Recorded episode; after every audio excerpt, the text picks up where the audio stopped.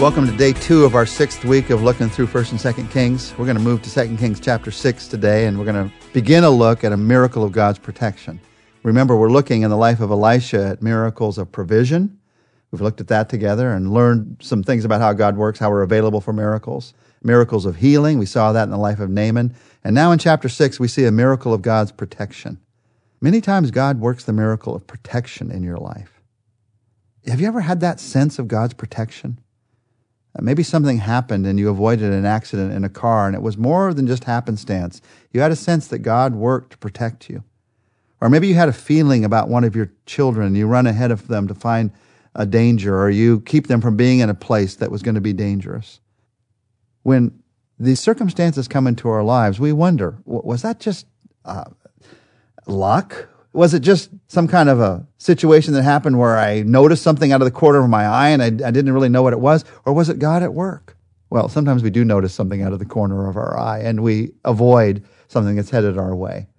But not just thousands, but millions and millions and millions of times. God has worked in the hearts and minds of believers to protect us from circumstances that would be harmful to us. It's one of the greatest miracles that God does, one of the most powerful miracles that He desires to work in your life.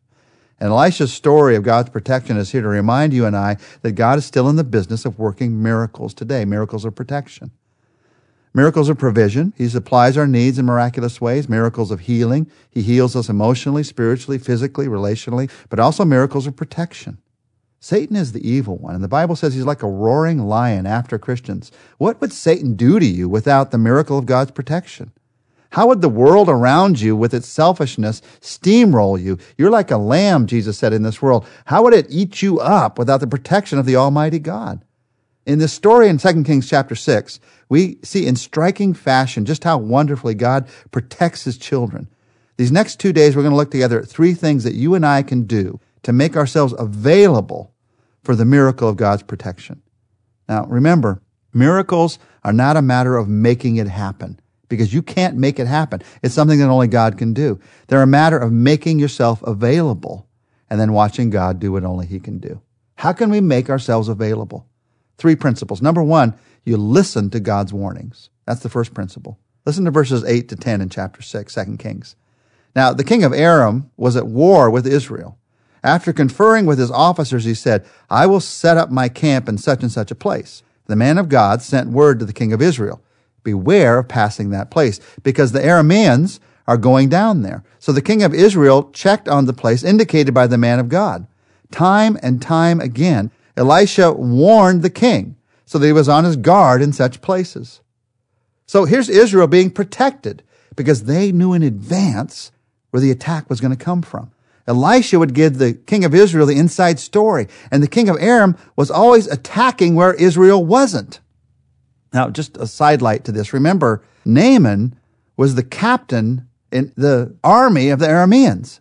He had this miracle of healing that was wonderful, but was also personally challenging because he had this gift of a miracle. And now he has to go back and figure out how am I going to serve in my country? How am I going to trust God when my job is to attack this country of the God that I'm trusting? Now, we don't know the end of this story. We don't know the decision that he made. Did he, did he leave the army? Did he decide to do something else within the army? Did he lose his faith? We don't know what happened with Naaman at the end of this story. But we do know that because he had faith, he was put in this challenging place. That's what happens when you have faith in life. That's just an aside to this story. Now back to this miracle of protection.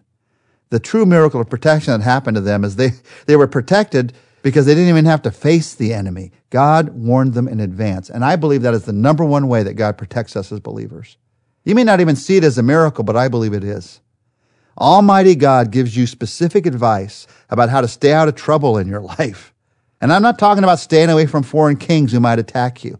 He warns us about how to stay away from worry, from inner turmoil, from feelings of depression, from uncontrolled anger, from unforgiving hearts. All of those things will tear your life up. They will ruin your life and family. God says, stay away from these things. Here's how to do it. And He protects us.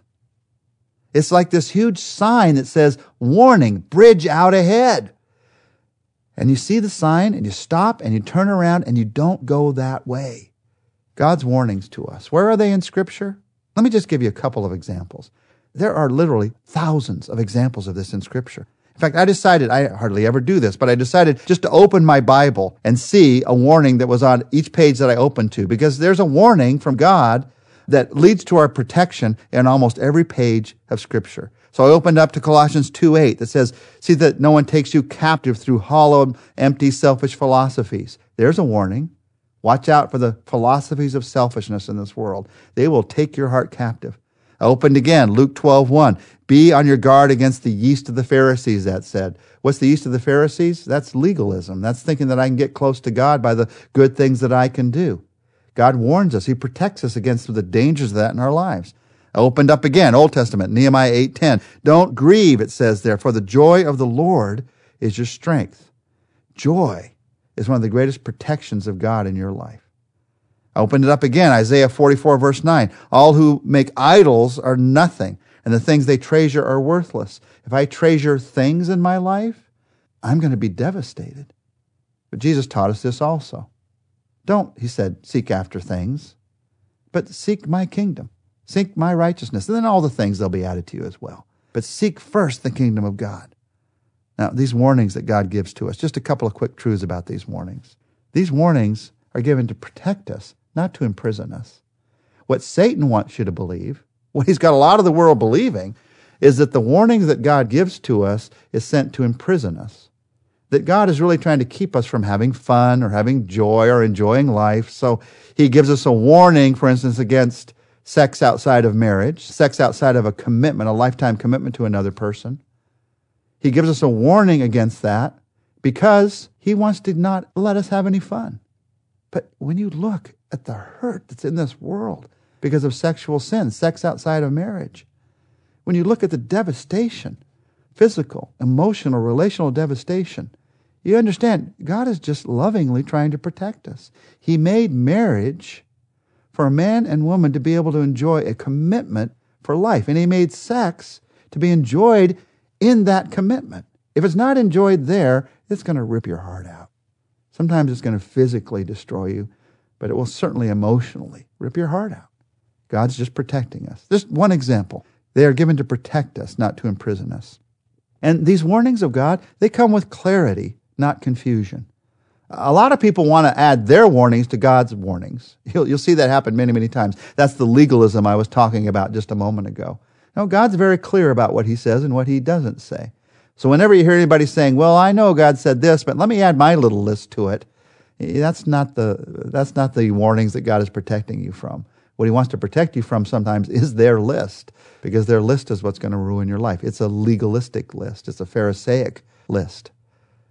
So God warns us.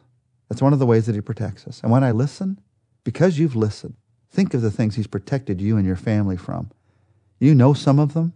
There are hundreds that you don't know. Let's tell God thank you right now. God, there's nothing we can say but thank you. Thank you for your word.